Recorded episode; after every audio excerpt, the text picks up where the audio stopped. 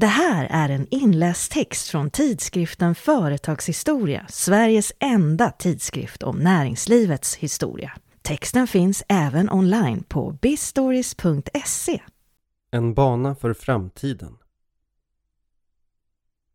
Sommaren 1941, mitt under brinnande världskrig, tog politikerna i Stockholms stadshus beslutet att bygga tunnelbanan.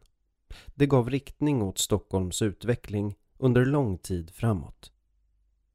När fullmäktige den 16 juni 1941 bestämde att tunnelbanesystemet skulle byggas i Stockholm var det utan tvekan ett av de mest betydelsefulla beslut som någonsin fattats i stadshuset. Det togs dessutom under en period som präglades av brist på många varor och då stor osäkerhet rådde om hur framtiden skulle utveckla sig. Ingen visste när eller på vilket sätt som kriget skulle sluta. Inte heller hur tiden efter kriget skulle gestalta sig.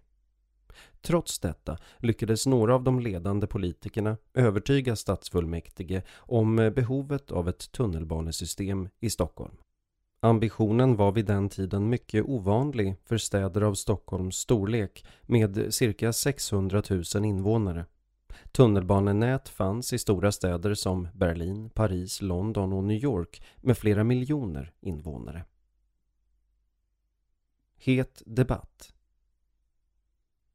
Två giganter i Stockholms politiska historia ställdes emot varandra den 16 juni 1941. Tunnelbanans stora förespråkare var Yngve Larsson från Folkpartiet och hans huvudmotståndare var Seth Höglund från Socialdemokraterna. Det borgerliga blocket med Folkpartiet och Högerpartiet stod enade bakom Yngve Larsson. Det fanns samtidigt en stor spricka i de socialdemokratiska leden. Yngve Larsson visste att han kunde vinna debatten om han lyckades få över tillräckligt många socialdemokrater på sin sida.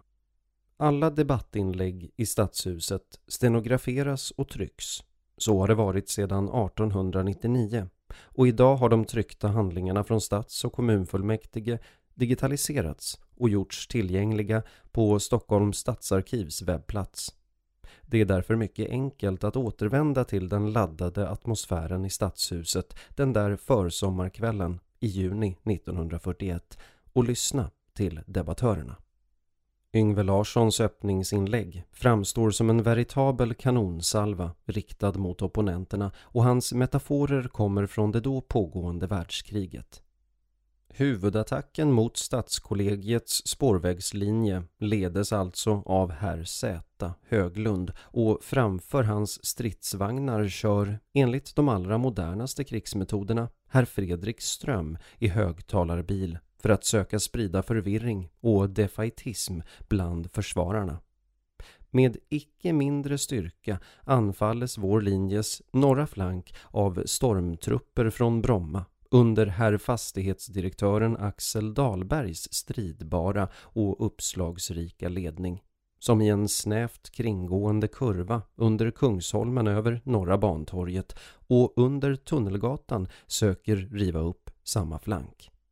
Striden är sålunda i full gång med lätta och tunga vapen och om jag därtill konstaterar att anfallsstyrkornas argument ofta strida inbördes och att skotten alltså går i motsatta riktningar kan man verkligen säga att slagfältet företer en livlig anblick.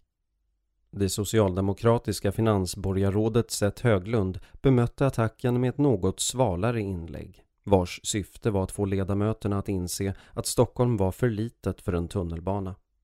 Jag kan verkligen inte tala med sådan lidelse i denna prosaiska fråga som min ärade kollega, borgarrådet Yngve Larsson. Jag kan inte heller ge en så livlig, för att inte säga drastisk framställning av krigssituationen som han målade upp, redan därför att den nog mera existerade i herr borgarrådets något upprörda fantasi än i verkligheten. I varje fall har det inte uttänkts någon sådan där raffinerad taktik från den sida jag företräder. På punkt efter punkt försökte han därefter visa att Yngve Larssons tunnelbanesystem var överdimensionerat. Denne menade å sin sida att de topografiska förhållandena i Stockholm krävde en lösning med tunnelbana.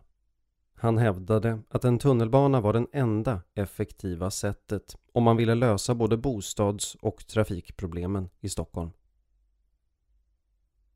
Seger för tunnelbanan det blev i slutändan Yngve Larsson som kunde lämna rådsalen i Stadshuset som segrare. En djup spricka bland de socialdemokratiska ledamöterna gav segern till Larsson och tunnelbanan. Samtliga ledamöter från Högerpartiet, Folkpartiet och det lilla socialistiska partiet röstade för tunnelbanan. Det kommunistiska partiets tre ledamöter röstade emot och inom det socialdemokratiska arbetarpartiet blev det 24 ja-röster År 27 nej-röster. Det var 23 män och en kvinna. Hennes namn var Gerda Bergstedt och hon var bosatt i Mälarhöjden som gick över till Yngve Larssons sida. Det tunnelbanesystem som tog form under efterkrigstiden blev tillsammans med de nya förorterna det stora bidraget till Stockholms utveckling under 1900-talet. Forskaren Daniel Jonsson vid KTHs avdelning för teknik och vetenskapshistoria skrev år 2000 om Yngve Larsson och hans insats i frågan om tunnelbanan i Stockholm. I vissa faser av ett systems tillblivelse kan nyckelpersoner som förmår förena synsätt och överbrygga kulturskillnader mellan olika grupperingar vara av avgörande betydelse för att ett skeende ska kunna starta. I fallet Stockholms tunnelbana kan borgarrådet Yngve Larsson identifieras som en sådan gränsöverskridare eller systembyggare. Infrasystemens dynamik 2000 Tunnelbanebeslutet togs mitt under den andra stora bebyggelsevågen i Stockholms moderna historia. Den första vågen inträffade i Stockholm i slutet av 1800-talet.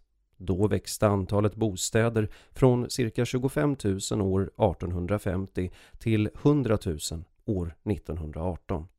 Den andra vågen inleddes på 1930-talet. Från början av det decenniet och fram till år 1960 byggdes det mellan 5 000 och 6 000 bostäder varje år i Stockholm. År 1960, i slutet av den andra vågen, fanns det 325 000 bostäder i Stockholm. Ungefär 80 000 av dem hade tillkommit i samband med tunnelbanans utbyggnad 1945 till 1960. När takten i bostadsbyggandet började mattas av på 1960-talet det omfattande statliga miljonprogrammet påverkade i högre grad Stockholms grannkommuner var det inledningen på en lång stagnationsepok i Stockholms befolkningshistoria. Kommunen förlorade mellan 1960 och 1980 cirka 165 000 invånare och toppnoteringen från 1960, 808 000 invånare, uppnåddes därefter inte förrän år 2008. Nya lösningar för en ny tid. Nu växer staden, återigen i ungefär samma takt som på 1950-talet och det har för första gången på länge aktualiserat frågan om en utbyggnad av tunnelbanesystemet i Stockholm. Det senaste tillskottet till antalet tunnelbanestationer är Skarpnäck som invigdes 1994. Under den nu pågående bostadsexpansionen i Stockholm det är den tredje vågen i modern tid.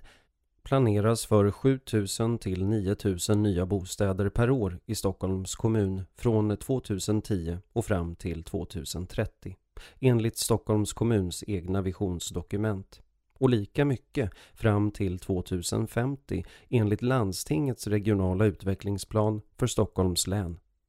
Mängden nya bostäder ställer mycket höga krav på tunnelbanesystemets utbyggnad.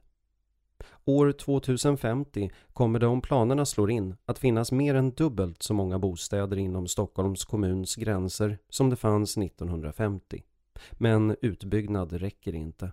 Kapaciteten i det nuvarande spårsystemet behöver öka betydligt. Detta eftersom de drygt 200 000 bostäder som ska komma på plats mellan 2020 och 2050 inte kommer att byggas på mark som är obebyggd. De nya bostäderna kommer att hamna där äldre bostadsbestånd redan finns på plats, i många fall i närheten av redan existerande tunnelbanestationer. Vi kan därför inte kopiera den lösning på ett framtida problem som Yngve Larsson presenterade sommaren 1941, när vägen mot ett tunnelbanesystem i Stockholm inleddes. Den tredje bebyggelsevågen och dess konsekvenser i Stockholm är ett problemkomplex som kräver mer än nya linjer och stationer i tunnelbanenätet. Det kommer att behövas nya innovativa lösningar på de problem som väntar i framtidens Stockholm. Det här var en inläst text från tidskriften Företagshistoria, Sveriges enda tidskrift om näringslivets historia. Texten finns även online på bistories.se.